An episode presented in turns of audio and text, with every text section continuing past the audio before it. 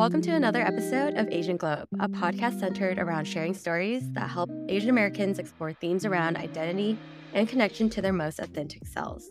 I'm Jackie, and I'm joined with my co hosts, April and JoJo. Today, we have on Elise to discuss how scarcity mindset can play a role in our cultural upbringing, how it can interconnect with many other aspects of our lives, like money and body image, and healthier ways to build a relationship with oneself moving forward. So, Elise, would you like to talk a little more about your background and how it led you to where you are now? Yes. Hello, everyone. I am Elise, and I am a dietitian here in the Bay Area, intuitive eating dietitian to be specific. And fast forward, I wasn't a very confident kid. And I kind of took that out on food because that was the one thing I could control. And after my own colorful relationship with food, um, I became a dietitian. And here we are, fast forward. I'm now, you know, just someone that explores people's relationship with food. But more and more, I'm noticing that how we grew up, the way that we interact with food, the way that we interact with money, all of that is all tied together. And one of those things that comes up a lot with immigrants and me in particular is scarcity mindset with food and money, both of them.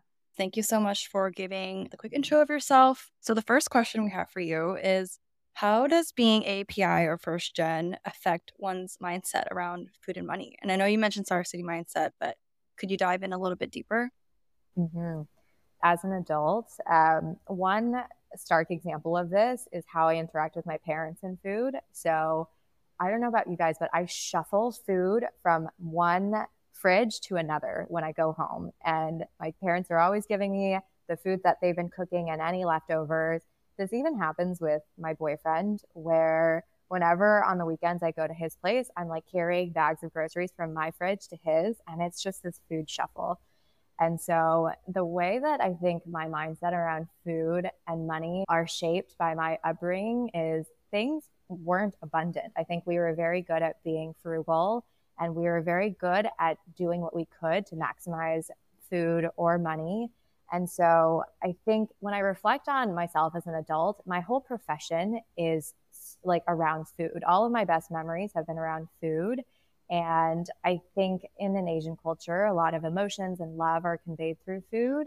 Saying no to something is so hard to me. And I see this in my patients a lot of, you know, growing up with without a lot it feels more comfortable to eat everything on the plate. And it's, we call it here the clean plate club. It's not being comfortable with letting go of excess. That's kind of the scarcity mindset that I see in myself and I see in my patients. I would love to know at what point, as you're growing up, and you know, you said you struggled with food until you realized, hey, this is not the best mindset to be in. Opening yourself up to an abundance mindset, this is the way to go. What was that first feeling to understand, like, this is not correct? Maybe I should try something else? And how did you move into that route? Mm. Oh, this is such a good question. I remember I really had to practice this in college because I think everything was so new and all of the snacks I couldn't get as a kid, I could get in college. And so after every meal, I would like get more snacks and have a dessert like three times a day. But I think the turning point was when I realized, okay, my body actually isn't benefiting from this like physically this isn't serving me. And so i was able to put push the brakes on things when i realized oh i actually feel really awful sluggish low energy and my digestion is off when i do this to an extreme. And so checking in with my body but even being aware of my body signals is one of the first steps. And this always comes up with patient calls too of like okay how is this habit of cleaning your plate serving you from a physical standpoint. And if it's not what can you do differently? Um, so that was kind of one one example. What are some body triggers that you tend to listen to or that signal that you need to like slow down or eat more? There's usually a point of diminishing returns whether it's food or money. So with food the first few bites of anything is usually the most exciting, the most tasty. And there's a point where maybe it's gotten too salty, like you can taste the saltiness, you need water or it just feels too sweet or you just something about your stomach it's becoming a little bit uncomfortable where you need to take a break and like sit down so those are the first signals of diminishing returns and if you can listen to those more and more that's usually a good sign it's very easy for people to know I've had too little because you're still thinking about food, you're thinking about what to eat next. It's also very easy for people to know when they've had too much. Like, okay, I'm uncomfortable. I need to like unzip my buttons and like, you know that. Somewhere in between in the middle, like the just right point is usually where it's the hardest to identify. And so if you can just know your min and max and like pause in between, you're probably close. Well, that's really helpful. So it sounds like it's really practiced. You have to keep practicing how little or how much you should eat and figure out like the right middle ground for yourself. Totally. And it's like I always say the first dozen times, just notice when you're hitting that diminishing returns point. You don't have to stop, but you can just pause for a microsecond. And maybe by the 13th time, you can pause for two seconds. And by the 20th time, you can just take a step back, see how that feels. It's always a process. I think I can totally relate to this because growing up, there definitely was that mindset, but you didn't know what to call it. It was just kind of how things were, right? Like, obviously, we want to be frugal. We want to make sure that we're eating everything that we, you know, worked very hard for and to bring home to the table. But in relations to money management and just money in general, uh, what are your like initial thoughts on that? I would say I'm in the category of scarcity where I, I'm like a squirrel trying to just like shovel everything away. And to me, whenever it comes to spending money, there are certain things I really I could freely spend on and certain things that I will hold on to. Like eating out is actually a good example. My boyfriend and I grew up very differently, so I'm going to pull him into this this example. He grew up where eating out was the normal. Going to restaurants was like the just the average day. And to me, eating out was like once a month or once a blue moon. And it wasn't even to a fancy place. It was like to Sizzler, right? And so like to me, I can't imagine spending hundreds of dollars on a meal. To me, that's a waste. I would much rather cook that. So I try to like hoard all of my money when it comes to like eating out when he just wants to take me out and go on a fun date or have a new experience. And to me, it's almost like that at the end of the day, the question is, okay, Elise, how is this serving you and this relationship? Like in a way, yes, I'm saving money for the two of us, but I'm also saying no to something that could have been really special and a new memory. So I have to assess that for myself. No, it's so funny. I feel like everyone grows up so differently, but there are a lot of like common threads. Something that my boyfriend complains about that I do is I don't let him use too much of like fancy things. Like if we have a fancy soap or whatever, I'm like, you're using too much. And she was like, why can't I use this nice thing that like we bought to enjoy? And I was just like, because you're wasting it.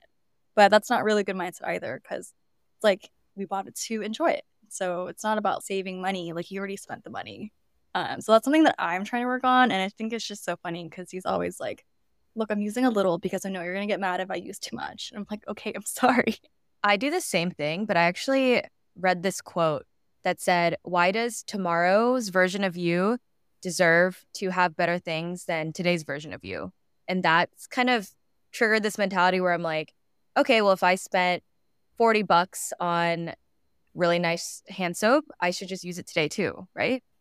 Yeah. If you know how they say in any relationship, sometimes we deem it to be more positive or more negative or more neutral, whether it's your relationship with food or money. Food itself is a neutral thing. It's just we give a lot of power to it in making it feel positive or negative depending on the food that we choose. I think that happens with us and money too. Like we think of money too positively or too negatively it's hard to see money as a neutral thing, which is what you guys are kind of talking about. When you think about food, it consumes your mind, but it's like you're right, it is a neutral thing where you don't have to specify this food is good or bad. It is just food. And I think that's the hardest part learning about it because I think when we are growing up and society is also telling you like these junk foods are bad, but also it plays into society where they're making all this unhealthy food more accessible than it is healthier foods. So it's like, I want to be healthy. I want to eat and feel better, but do I want to spend $10 on organic oranges or, you know, $10 on like a basket of ramen, which obviously is much unhealthier, but we're being led towards that at the same time. Totally. And I think because I, I'm just wired like this, I think about everything through this lens of logic emotions and our physical body giving us signals. The way that I think about any food decision or money decision is okay, logically, what is best for me, right? Let's use my frontal lobe. Let's think about this. And for food, okay, sure, veggies, fresh air, a walk, all of those are great things. Can we do that 100% of the time? Probably not, or else we would be robots. And then the other bubble is the like emotions bubble. Like, how is this going to make me feel? Like, what do I actually, am I excited about it? Am I drained at the thought of it? Like, do I actually want this food or do I not? Using your emotions to guide you. And finally, like the physical signals of like, okay, when it comes to my body, did I just have a heavy meal and will this heavy dessert cause me to feel even more sluggish? Okay, let me take that into consideration. Or did I just have a light salad and I'm still hungry and I need this piece of cake to get me through the afternoon? Maybe I think it, that probably would be a positive thing. So when all three are kind of combined, that helps us make a really informed decision. And you could probably extrapolate that to money decisions too. Back to your point, Jackie, on how like society really affects our food decision and money every and everything. Do you guys remember on TikTok when sumo oranges were trending and how we were all spending like seven to 10 bucks on one single sumo orange from Whole Foods? Mm-hmm. I just mm-hmm. felt like it's just funny how specifically food seems to trend a lot on the internet and that impacts so many people, like hundreds and thousands of people just follow these trends absentmindedly. But I just remember thinking how ridiculous it was spending that much on an orange, but also feeling really happy after eating one because they were actually really good. So I think it's interesting just thinking about like how internet trends also affect what we consume. It's like one of those things with um, trends that when the gap between the trend and what you like is so wide, then it's like, okay, it's not worth it. But if it actually aligns, then it's like, oh, this is fantastic. This reminds me of body image too, of like when the trend of what it, the perfect body is right now is the same as yours, then fantastic. You've won the jackpot. But when it's really wide, then it's, I'm never going to look like that. And it just feels really dejecting too. totally. I actually just saw a TikTok talking about how body positivity does really well for companies to capitalize on because you know they can show like a really wide range of different body sizes they can capitalize on UGC, user generated content, because it brings them money and how they really can't capitalize on things based off of body neutrality. So I'd actually love to hear your thoughts on the term body neutrality over body positivity. Ooh, yeah, this is such a buzz word right now, and I think for good reason. So I think whenever we're in a place where we don't love our bodies, and like for most people, like body acceptance, body positivity is the harder thing to reach for versus body neutrality is just not hating your body, just seeing it for what it is and accepting, okay, it can it can get me from A to Z. It has these functions. So for a lot of people, body neutrality is within reach a little bit more. And I think if we can get to body neutrality, we've already won because it's just a hop and a skip away to body positivity. So I think it's all part of the journey. And wherever you are, whatever feels the most right for you, strive towards that. But you're right. I think when it comes to marketing, you have to have people be able to identify with the person or with the body that they want to market. And we can't really account for all bodies. There's so many different bodies, shapes, and sizes. So it's just, it's easier to pick a lane when it comes to marketing, basically. What advice do you have for clients or just anyone that you're talking to to get to a more like neutral mindset when it comes to like body image? So this is one of those things we can't be naive. Like the world does treat people in smaller bodies or prettier bodies differently. Like we cannot just shut our eyes to that. So, with that, I always say, how can you build your own shield? Like, you just got to strengthen your own shield. So, whatever comes your way, you're not bothered by it. And one of the things is reminding yourself, almost brainwashing yourself on a daily basis, all that is good about your body, the functions that your body can do. Like, if you hate your stomach, like, what does your stomach do for you? It digests food, it literally holds your upper body to your lower body so you can stand and sit upright. You know there's so many things that you can you can think about from a positive light that you just have to remind yourself every day. And the more that you can remind yourself the more hopefully it trickles down internally and then you can move on. Um, but again it's a daily practice. Just like drinking water just like breathing you have to breathe every moment of the day. You have to drink water every day um, if this is something that's a sensitive thing for you you just got to do the hard work i wish there was a shortcut um, but that's one way and the study that actually stands out to me the most is a study on how we present ourselves to the world.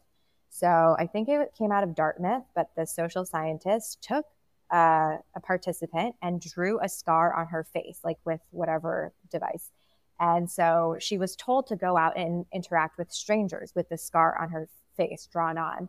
And before she was let out to talk to these strangers, the researcher actually erased the scar. But when she went out there, she didn't know that.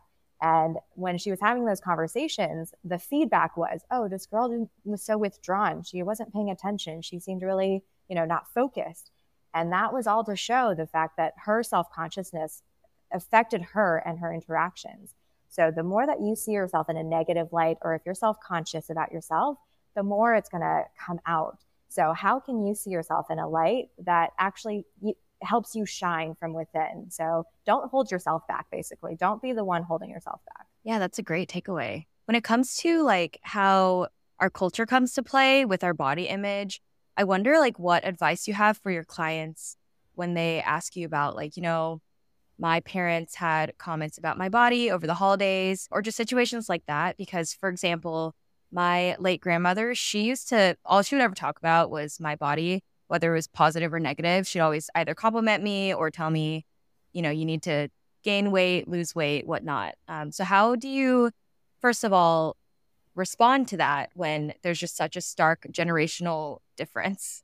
Yeah, this one's really tricky. The lack of just being so unfiltered. When it comes to family members, I guess one thing to ask is where is this coming from? Like, what's the intention of them telling me this?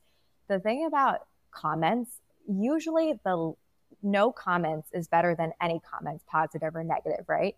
anytime someone says, Oh, you've lost weight, and it's the connotation is that it's positive, it affects us in a way, and that may or may not be positive. And on the flip side, of course, it doesn't feel good. So it's hard to it's hard to tell people of an older generation how that makes you feel or how that affects you. If you're brave enough to tell your elders, okay, by the way, this makes me feel X, Y, and Z, I would appreciate if you could X, Y, and Z. I mean, that's amazing. But I think just realizing maybe they have nothing else to talk about. Like maybe this is small talk for them and there's no positive or negative, or maybe there is, you know, positive, negative connotations associated with it. How can you let that roll off your back and not affect you? Because you know that you're better than this, or like whatever changes in your body doesn't actually affect who you are on the inside. I know that takes a lot of logic. It's not very practical, but when it comes to older generations, and this is something you guys might find interesting, I remember hearing about this study about countries that are more so lower middle income countries versus higher income countries. In the low slash middle income countries where the GDP is less than 20,000 US dollars, being bigger is actually more beautiful because food is scarce. So the more rare thing is to be bigger and have food, right? versus in countries where the GDP is greater than 20,000 US dollars, being thinner is more beautiful because food is so abundant. The more rare thing is to be thin. So I think our grandparents' generation and even maybe our parents, they've straddled both sides of things. And so there's a lot of dissonance. Like they want you to eat more because food was so scarce at one point, but they also have these like westernized beauty ideals and like higher, you know, SES country ideals too so it's like you can't win. I think what you said about identifying the source of the commentary is really interesting because my therapist said the same thing. Uh, because I told her that it made me feel some type of way when my dad comments on like my eating or just anything like that at family meals. And she said, well, think about where it's coming from. If it's anxiety, then you could try to respond by reassuring him that you're doing okay, you feel okay, and that you're listening to your body. And I actually applied that over the Christmas break. And it ended up working out really well because originally I would just respond saying, Can you stop commenting? And I would be kind of aggressive about it. But when I approached it from the reassuring angle, he stopped. So I think that advice is actually really nice. Adding on to yours, Elise, I would love to know for future generations, how do we neutralize food and money where we can talk about the subject, but it's not biased, good or bad? Yeah, I think I'm going to start with food first because that feels easier to me personally. With food, to neutralize it, it, it takes exposure. So whenever you feel some kind of way about eating maybe bad food, whether it's sweets or chips or pizza or whatever, how can you neutralize that food so that you don't feel bad or guilty after? The thing is, if, for example, I tell you have to eat like, I don't know, a cookie every single day after lunch for the next week, by the end of that week, you're probably going to be like, okay, I got the flavor of this cookie. I got it. No big deal. I'm, you're probably not going to feel the need to eat two or three because you've had it for a full week. If you can imagine doing that for every single food you feel bad about eating, or if you feel out of control around that food, if you do that exposure training with every single food, you're probably going to feel fine. You probably won't overeat or overdo it with that food. And so I think exposure is really important giving yourself a safe space for it. Um, I think some people might think that's going to derail everything. I'm going to feel so icky after eating that. But the thing is, why we feel some kind of way is usually because we feel out of control around that food. So you're going to solve the issue by exposure in the first place. So that kind of kills two birds with one stone. But the thing about our body is it's more resilient than you think. So a small cookie, a small bite, whatever, is a drop in the bucket in the grand scheme of things. There's plenty of other things you're doing in your day to affect you positively or negatively. And then when it comes to money, this is something that I've been working on a lot recently, whether it's with my boyfriend, right? His his ways of spending money and how it's different from mine or even having my own private practice, charging clients for my service. Like it feels so weird. It feels so charged for me to charge clients.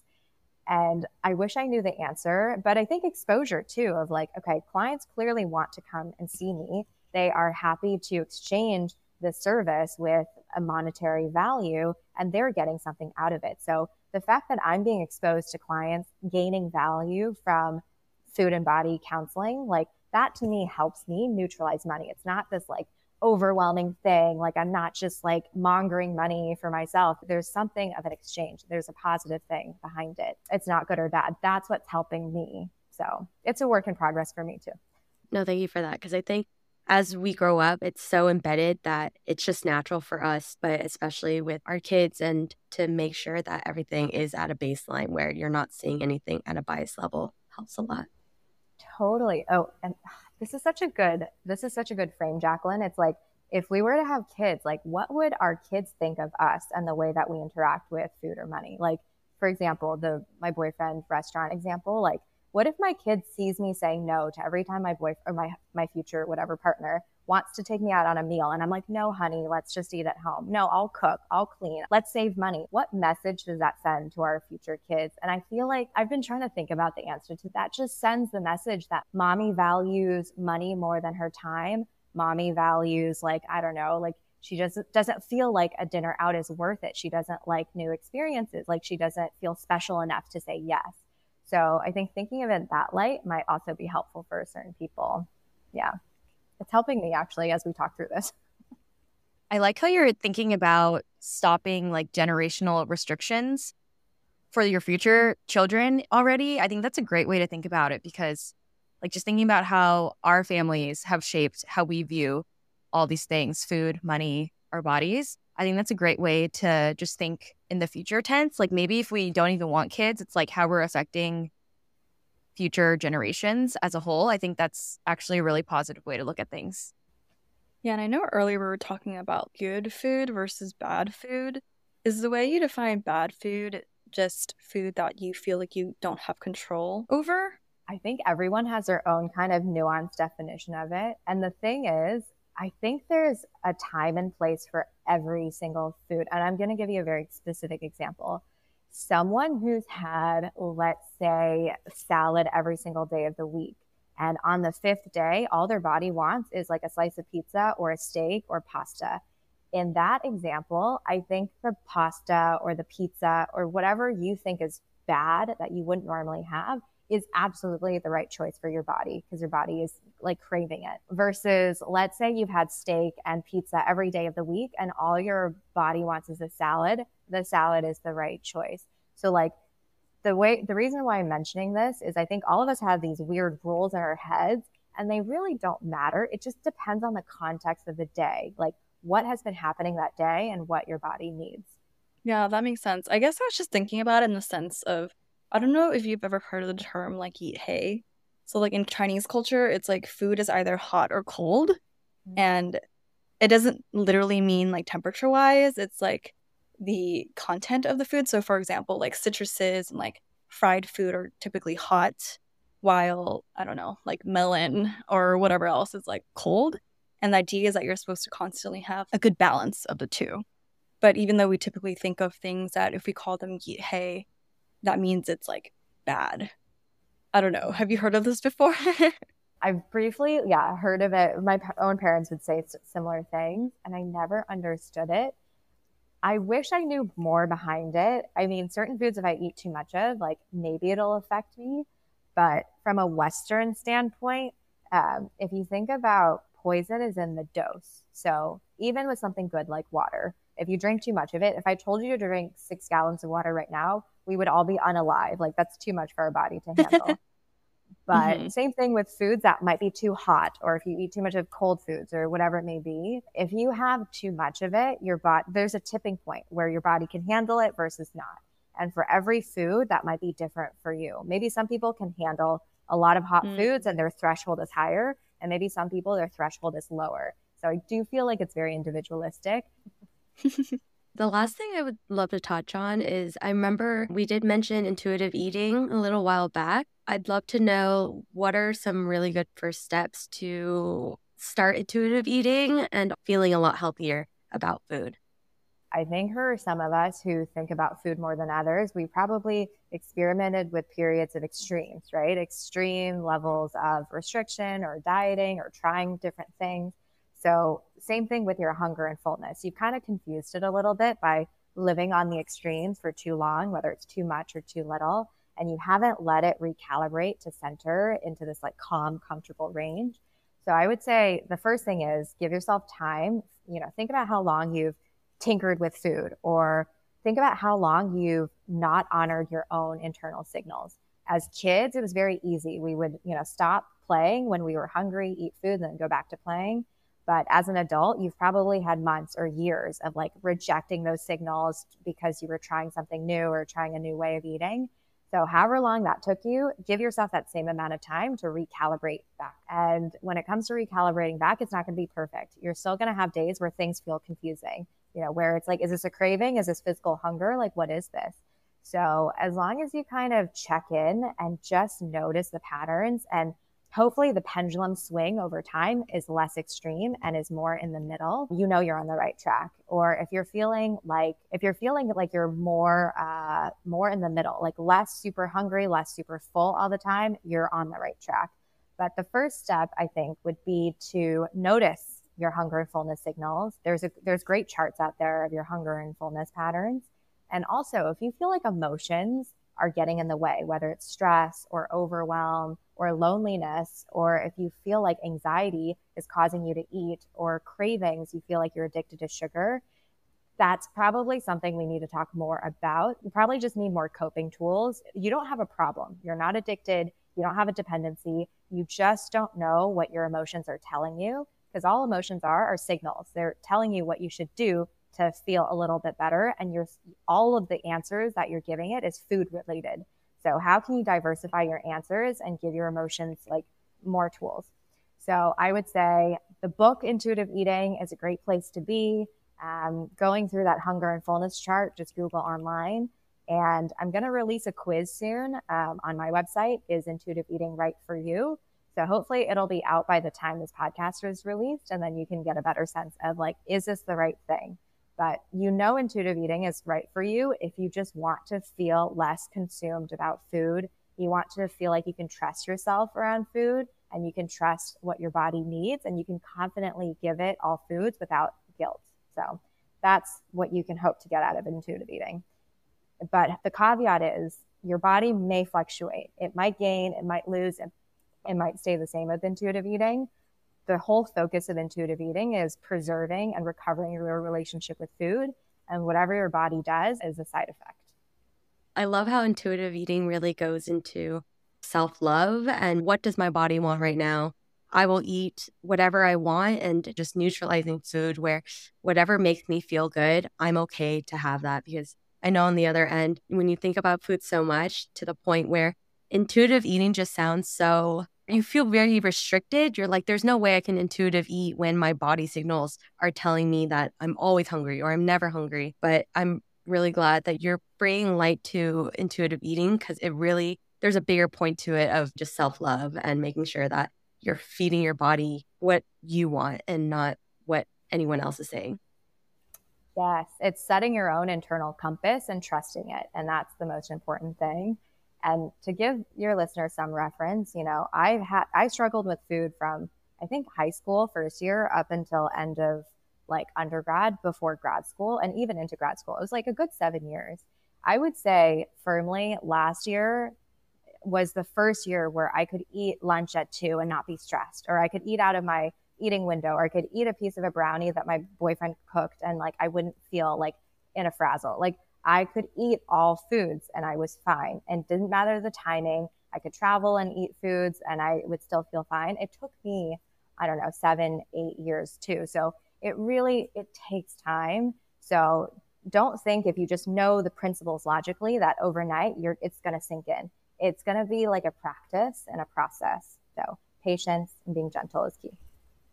I'm curious, what really got you to overcome just those seven years in general? Because I noticed your podcast covers so many different topics around like how to stop calorie counting and such. So, what advice do you have for that?